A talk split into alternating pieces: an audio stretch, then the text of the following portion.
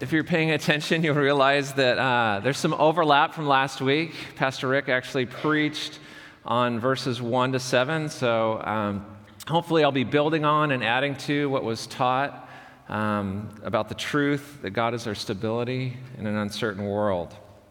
Um, statistics show that 18% of adults in the United States, approximately 40 million adults, have anxiety disorders. They estimate that it might be as high as 30% to people not seeking help, mixed diagnosis, or just not being aware that they have any issues.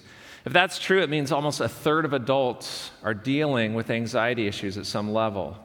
And severe a- anxiety manifests itself in specific phobias, uh, obsessive compulsive di- disorder, post traumatic stress disorder, and depression. According to the Economic Burden of Anxiety Distor- Disorder Study, more than $42 billion a year is spent on anxiety disorders. That is almost a third of the total mental health bill in the US. And so while some seek treatment, uh, many self medicate using drugs or alcohol, other forms of avoidance. And so to cope with anxiety and stress, many just turn to meditation, physical activity, seeking peace through relationships, financial security, um, some of us just go on a long uh, vacation and then we have to pay for it, and the anxiety returns right back, doesn't it? So the question is how do you deal with anxiety? How are you seeking peace? Or more importantly, how should we? Um, pray with me. Lord, uh, I thank you for your word, uh, for the opportunity to be used by you this morning. You are the God of joy, you are the God of peace, and we find that peace only in you. Um, guide my words today uh, as, we, as we talk about um, your joy, your peace, um, having faith in you. Uh, God, prepare our hearts to be, to be changed by your word. Uh, we thank you and praise you. Amen. All right. So, as I looked at this passage, what came across to me is that, that the Christian's struggle between joy and peace and anxiety and doubt is about trust in God. And what that trust in God looks like is a relationship of gratitude, a transformed mind, and a life of imitation. So, why did I put peace and joy together? They're not the same, but they are interconnected. Peace can be both a subjective experience and it can be this objective state of, of affairs between two parties formerly at war with one another. As Christians, we were God's enemies, and through Christ, we have peace with God. And that's not necessarily the kind of peace we're talking about today, but it is the prerequisite for all of what we're going to talk about today. Both joy and peace are dependent on God. Peace and joy are related to the removal of anxiety, but joy can be rooted in other aspects of God as well. Peace is a protection so that joy can flourish. And joy animates peace so it can be fully experienced. I tied doubt and anxiety together because I think, I think it helps us to see the connection between worry and lacking trust in God. If I say that doubt is the lack of confidence in God, most would say, well, duh, of course. But when I say anxiety is not trusting God, we say, wait a minute, I trust God. I lay my worries at the foot of the cross. I just pick them back up for safekeeping. Doubt is not being sure that you can trust that God is real. But anxiety is not being sure that you can really trust God. So, anxiety can be more, more momentary, um, depending on the circumstances, but both reject God's peace and ultimately our joy in Him. And so, Paul begins our passage by saying, Rejoice. And joy is a prominent and recurring theme in Philippians. We know that uh, this command can be obeyed even in the midst of conflict, even in the midst of hardship and scarcity, because joy isn't dependent on favorable circumstances, but it's dependent on standing firm in the Lord. This is verse 1 from last week. So, to have joy is to express confidence in God. Paul continues that we as Christian believers are known by our gentleness We are to be known by our gentleness and our reasonableness, even on Facebook. This means that we are not to be easily offended. Again, when our confidence and stability is in Christ, we shouldn't get our feathers ruffled easily. Jesus says in uh, John 16 13, These things I have spoken to you, so that in me you may have peace. In the world you have tribulation, but take courage. I have overcome the world. And so Jesus is bigger and better than, well, any accusation or name calling or threat. And Paul is calling his readers to respond to what he has already taught in the letter. Back in chapter 2, that Christ is the prime example of humility. He gave up his glory for our benefit. In John 17 22, uh, he says that he gives us his glory in himself. We have true glory so that we shouldn't be concerned with reputation and prestige. Because we have contentment, we can extend mercy and we can extend leniency towards others' faults and failures. And then we have less anxiety and more joy. And the secret of it is at the end of verse 5, where it says, The Lord is near, or the Lord is at hand. Now, nearness could mean in time or it could mean in space. Paul could be referring to the hope we have in Christ's return, but I think he means that, it's the way in which God's presence is available to help us people in our lives right now. We were reminded this, of this in verses like Deuteronomy 4 7. For what great nation is there that has a God so near to it as the Lord our God is to us whenever we call upon him? And Psalm 34 18, the Lord is near to the brokenhearted and saves the crushed in spirit.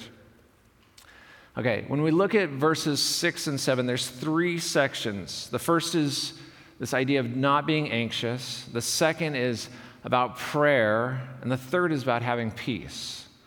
Instead of having anxiety, we are to pray. We are to talk to God about our worry and ask Him to take away our anxiety. The way that we do that is by giving Him our burdens, giving Him our worries and our concerns.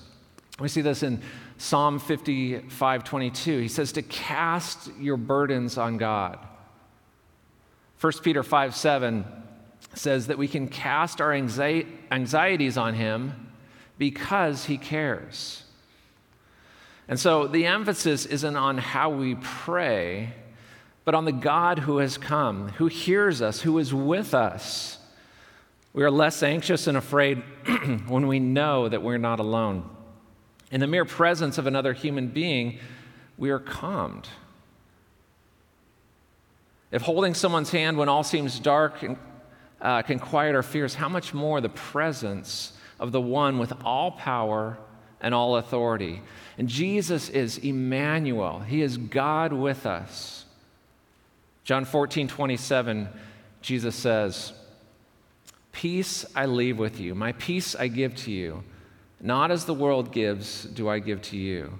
Do not let your hearts be troubled, nor let it be fearful. do we believe that? Is that not is that reality not bigger than our troubles? Do our hearts not rejoice with thanksgiving at this truth? And so peace resides in the person of Jesus. In a world where peace seems impossible, we want to live lives that rejoice and respond in gratitude that real peace is available in the Prince of Peace. Because God is near and God cares, we can give thanks. And when we pray with gratitude, it's a demonstration of our belief that God can and will accomplish what we ask of Him. Notice Paul uses words like nothing and everything to keep us from thinking that there's some small sector of worry that we can keep to ourselves. We are relieved and grateful when we believe that all difficulties are within God's purposes. This includes the unknown and even pain and death. And is the connector here that means the effect or the result of our prayer is the peace of God. Yes, God will take away our anxiety, but we will also get more from God.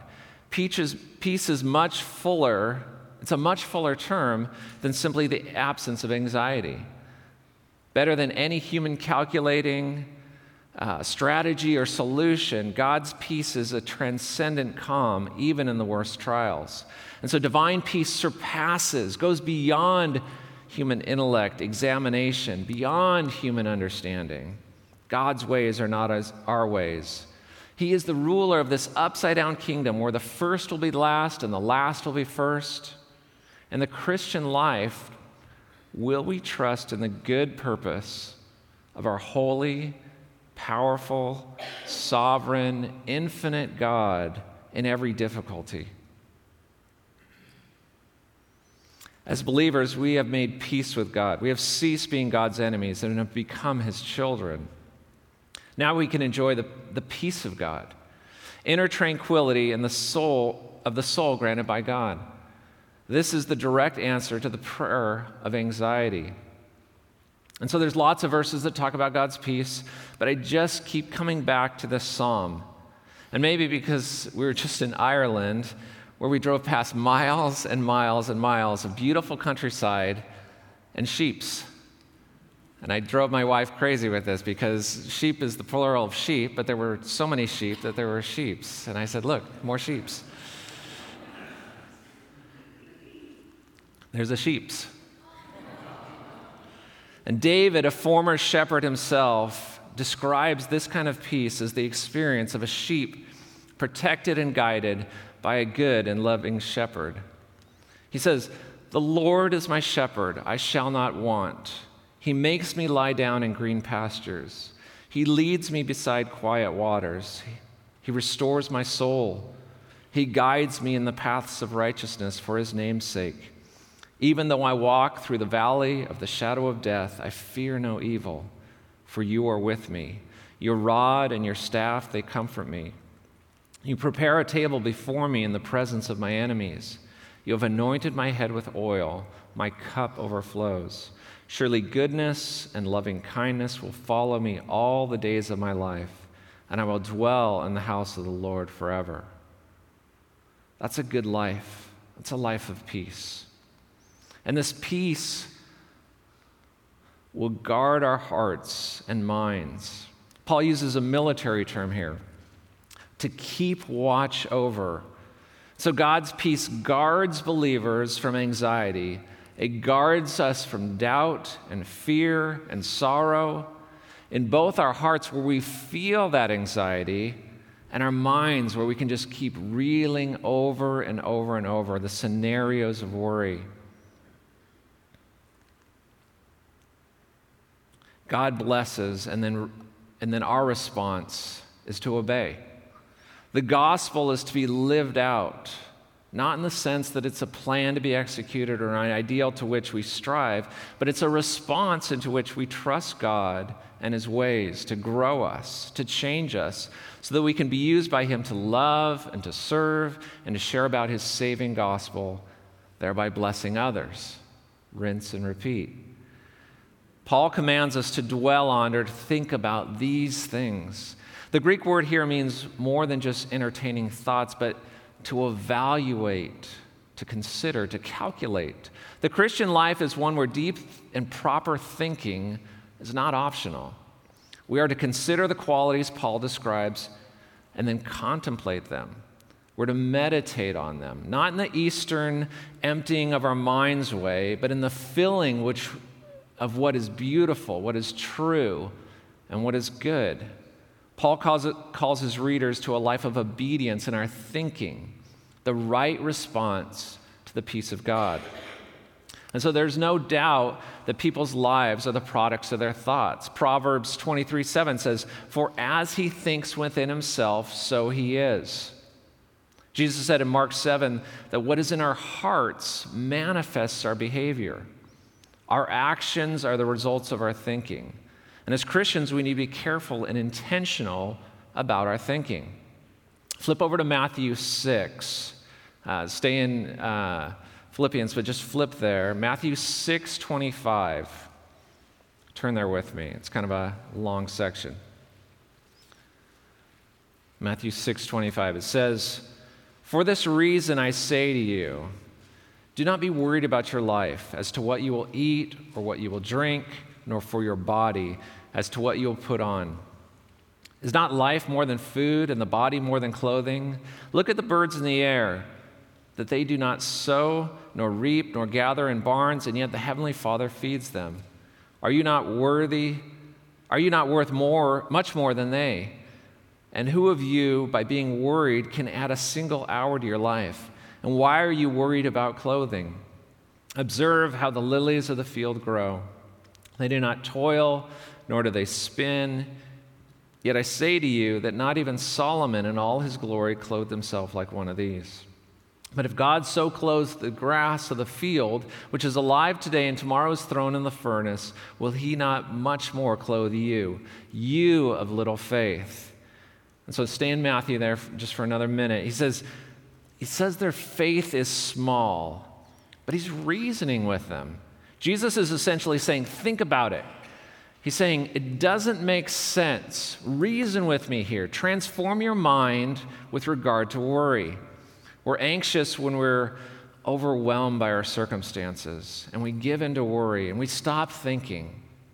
So study and meditate and practice trusting in those things that are true and good and beautiful and your faith will ground you in the peace of God.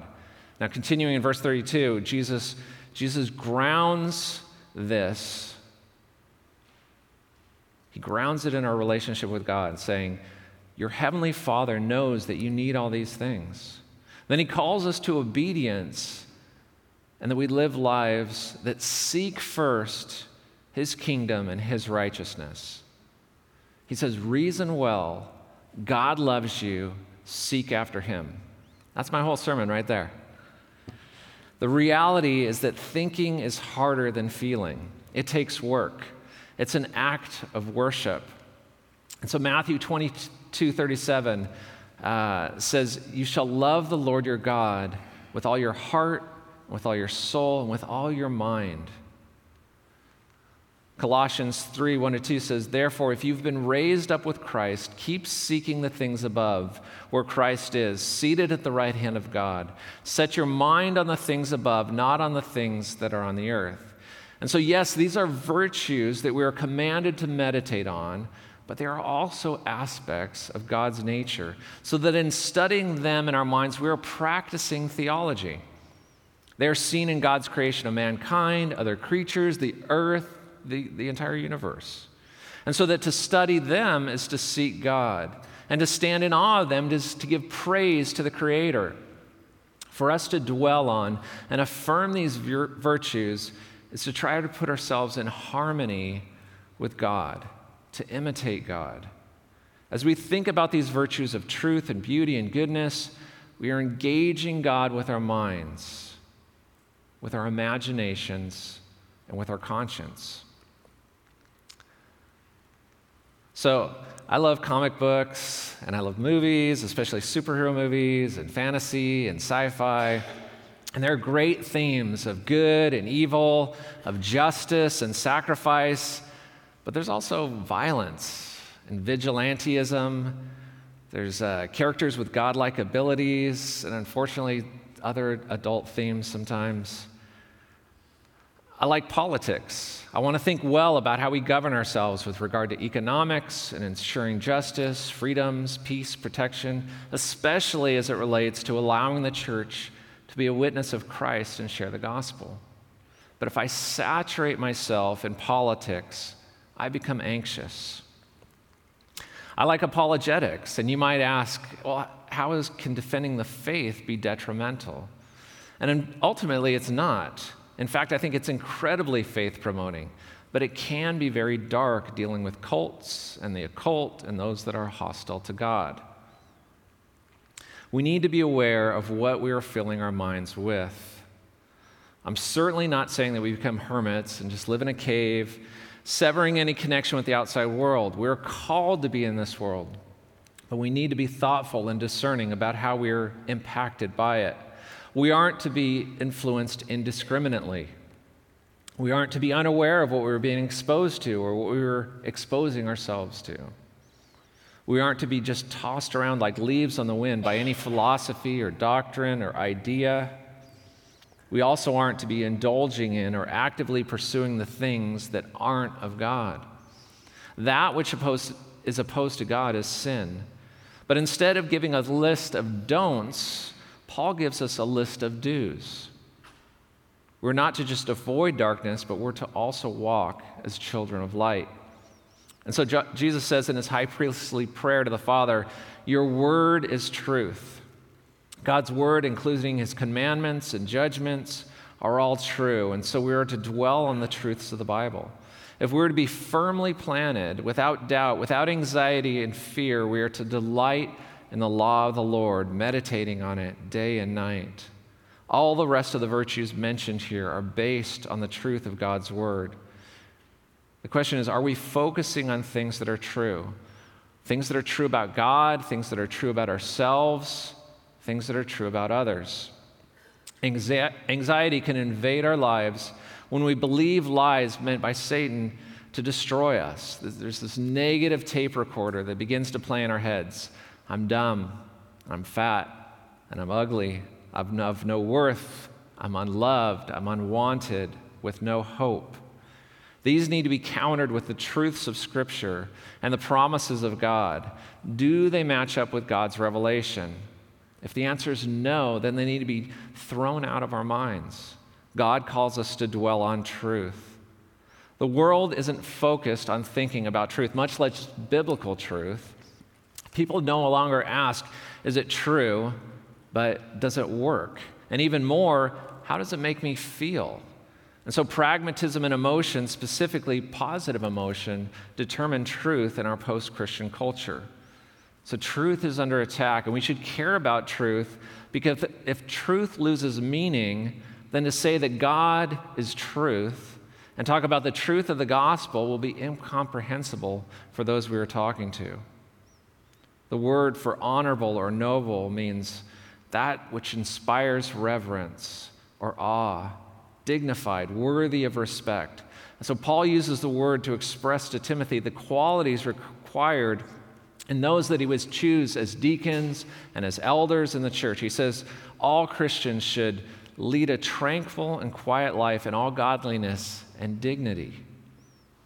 This means that Christians are to live in light of eternity. We understand that there is a limited time on earth and that the reality of heaven and hell is imminent. That doesn't just that doesn't mean we can't enjoy life. In fact, we're to have great joy in the Lord, but that we have a purpose as God's children to share the gospel and be about the supremacy of Christ. As believers, we have to guard against filling our minds with the trivial and the temporary, which is earthly. Right or just refers to the righteousness of Christ. As little Christ, we are to be people who care about God's holiness. My grandfather served in World War II on an aircraft character, car, and not, eh, aircraft carrier. And so when Top Gun came out, I was about 15. And I remember he wanted to, to take me to see this movie, and he was excited about it because it was about fighter pilots.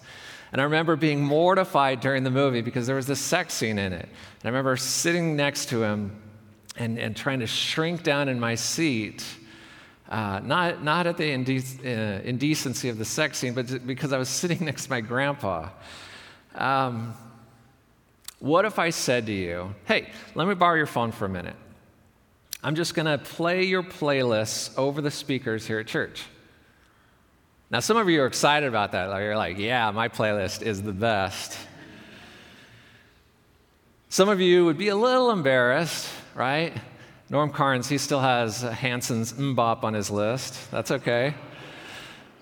But some of you would be horrified because every song contains explicit language. But that's my jam. Doesn't affect me.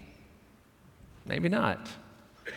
There's a Native American parable that I often think of when I think of regard to my sanctification. It's a story of a grandfather using a metaphor of two wolves fighting within him to explain his inner conflicts to his grandson. When his grandson asks, Which wolf wins? the grandfather answers, The one I feed the most. Which thoughts, which ideas, which worldviews, which doctrines are you feeding? Paul calls us to dwell on what is pure, what is lovely. We love pictures of, of beautiful, pristine lakes and forests, waterfalls, mountains, beaches. No one is posting a picture of a dump on their Instagram account. No one has as their desktop wallpaper places that have been defiled by trash or a chemical spill or destroyed by fire or vandalism. We don't hang those pictures on our walls. Why not? Because we don't want to meditate on them. And yet, we do the equivalent in our thought life. We upload these images that are against God's holiness, and then we re- replay them over and over in our minds. So I started using this app for my Apple TV called VidAngel. Uh, anyone ever hear of it? A couple. Uh, it's, it's pretty cool. It puts filters on TV shows and movies so you can control the content. Uh, it tells you uh, if there's profanity or nudity, sexual content, violence, etc., and you can control how much or how little you want filtered. I can watch you know, otherwise decent movies with my kids, and it mutes the swearing and it skips over some scenes. I also like it for myself because I believe that there is some good storytelling that wrestles with good and evil, redemption, but includes things that are harmful for my soul. And so I'm trying to be faithful to Philippians 4 8 and not subject my conscience to things that aren't. And so, just for fun, um, I took an action vengeance movie, so John Wick, right? And I, and I took all the filters and I ramped them all the way up. It's a two hour movie. It cut it down to 15 minutes, all right? Here's the truth you will not be a godly person if you do not control the TV and the videos and the movies and the music and the magazines and the books and the video games and even the radio programs that you take in. If something is polluting you or tempting you, get rid of it and make plans to avoid it. To think on whatever is of good repute, what is commendable. It means to des- uh, something that deservedly enjoys a good reputation. And so we're to assume the best of another person, refusing to believe an evil report of a brother or sister in Christ until the evidence proves it. Paul uses the word excellence to mean moral virtue. There's a saying, though the author is unknown, that goes, Watch your thoughts, they become your words. Watch your words, they become your actions. Watch your actions, they become your habits. Watch your habits, they become character. Watch your character, for it becomes your destiny. So, our growth in godliness begins with our thoughts focused on the morality of God. The result is a life that lends itself to the absence of fear, the absence of anxiety that we'll get caught in an improper situation or a lie or have to hide our darker motives or desires. We should praise the things in this world that are worthy, that point to Christ and the truths of God. Even though our world is fallen, and not all, all are children of God, we should be gracious and commend the reflections of God in others.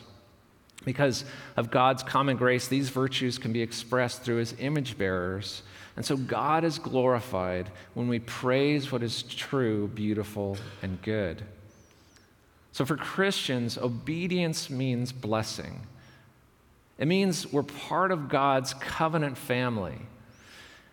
Because I said so, is a good enough reason to obey God. But he tells us it is so that we will have joy and be rid of anxiety. We get him and are made more like him. There was a time that I wanted to go to grad school to study uh, the biochemistry of the neurons in the brain. And uh, it didn't end up happening, but I'm still I'm fascinated by the brain. And so neuroplasticity is this scientific discovery um, that our brains can actually repair themselves.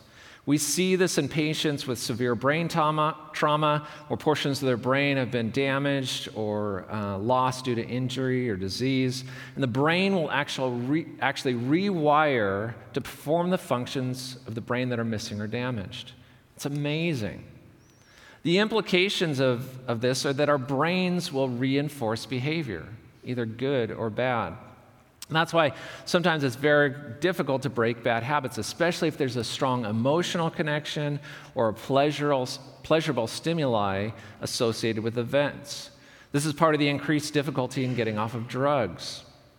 This is also why engaging in pornography has such a negative effect on your brain. You are actively training your body to dwell on and practice these actions.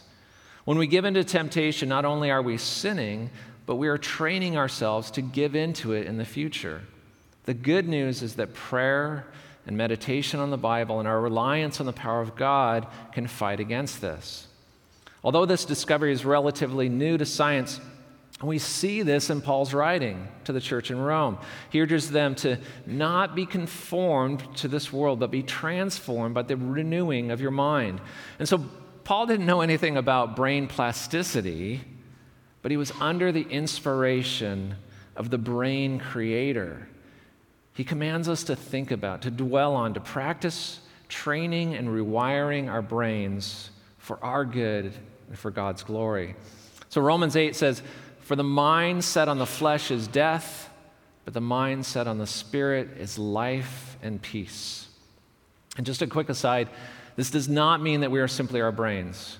We are ensouled bodies, and so our bodies affect our souls, and our souls can change and affect our bodies.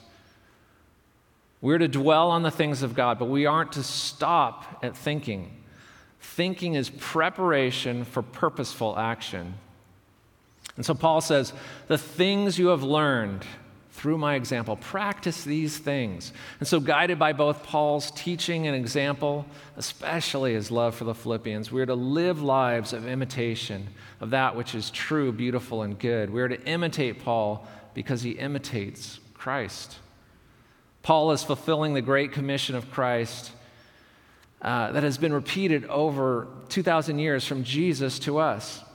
As disciples of Christ, we are to be about making disciples of all the nations, baptizing them, and teaching them of Christ.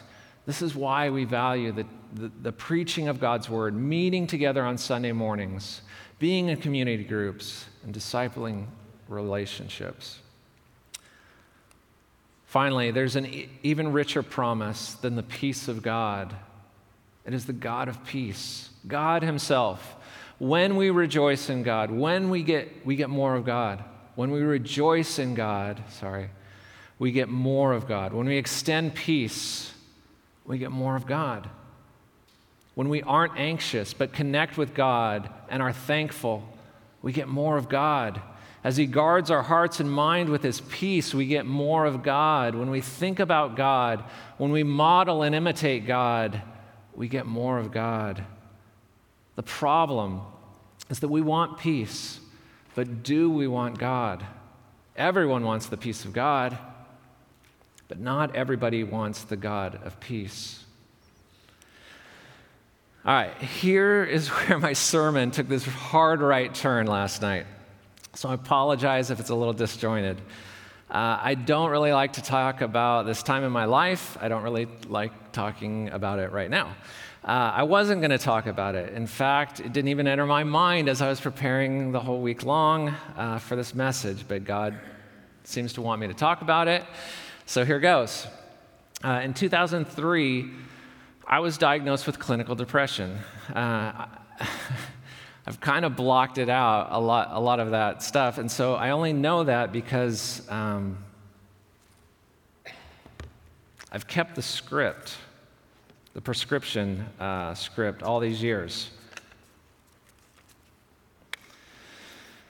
Uh, I still have the script because obviously I never got it filled.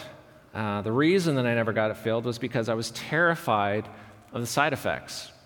I was depressed, and I read the side effects, and then I had depression and anxiety. My dad had always struggled with depression and later in life, bipolar disorder. And Michelle and I had been hit really hard with the news that we were infertile, and we tried just a million things to try and fix it. And every time it failed, it was just, it was just a, punch in the gut. It just knocked the wind out of me. There were days that I couldn't get out of bed. I was 60 pounds heavier and unhappy in my work life. Even though we did become pregnant, I had two beautiful little girls and a loving wife. I was declared clinically depressed and a danger to myself.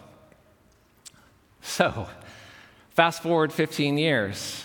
I honestly, I can't remember the last time I was anxious or depressed. Praise God. So, what has changed? Uh, exercise helped.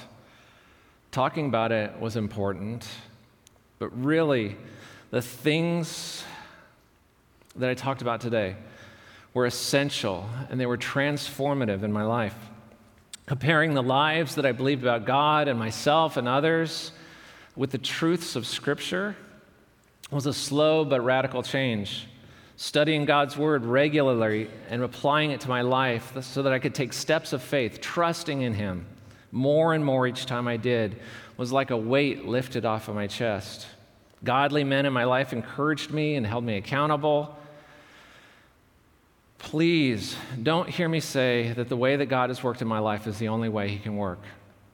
And please don't stop, stop please don't, uh, please don't stop taking your medications based on my experience. All this to say that, that, that I've been through some of this. And if you need to talk, I'm here to talk. So, Paul commands us to rejoice. For those that struggle with joy, what do we do? Do we fake it? Then he says, Don't be anxious. For those that struggle with anxiety and worry, it's like saying, Don't think about a pink elephant. He adds praying with gratitude, dwelling on what is true, good and beautiful, and then live like him. No problem, right? Just do what Paul did. Just be like Paul. No problem. It can be intimidating, and I get it. Paul loved the Philippian church and wanted what was best for them. He wanted to increase their faith through relationship with God, through renovating their minds, and then living lives as ambassadors of Christ. If we are anxious, worried, and fearful as a Christian, we can feel guilty. Then, after a while, we feel less guilty, and then eventually we're fine. Or maybe we've gone through that process so many times that we get numb to it. Joy and peace from God are fruits of the Holy Spirit working in you. If they're missing from your life, don't try and justify it as just not your gifting, or maybe, maybe you were different at some point. So you see that as a phase you've gone through, or may, maybe you, have never experienced that. And so that's something that that's only super Christians experience, and, and maybe you'll get there someday. What we don't see it as is a symptom of our spiritual health. But if something in our body isn't working right, we go see a doctor. If you need help, let's get you some help.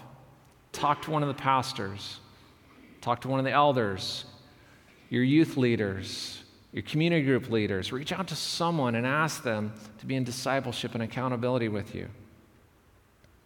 Paul says it comes down to trusting God, this active, living faith. So ask yourself, although my conscious mind may agree that God has this attribute, the, the whatever is virtues, does my outward life demonstrate that I believe He is like that? That it's important for me to dwell on and imitate God. We become worried, anxious, and fearful because we don't trust in God's wisdom, power, or goodness. Think about it.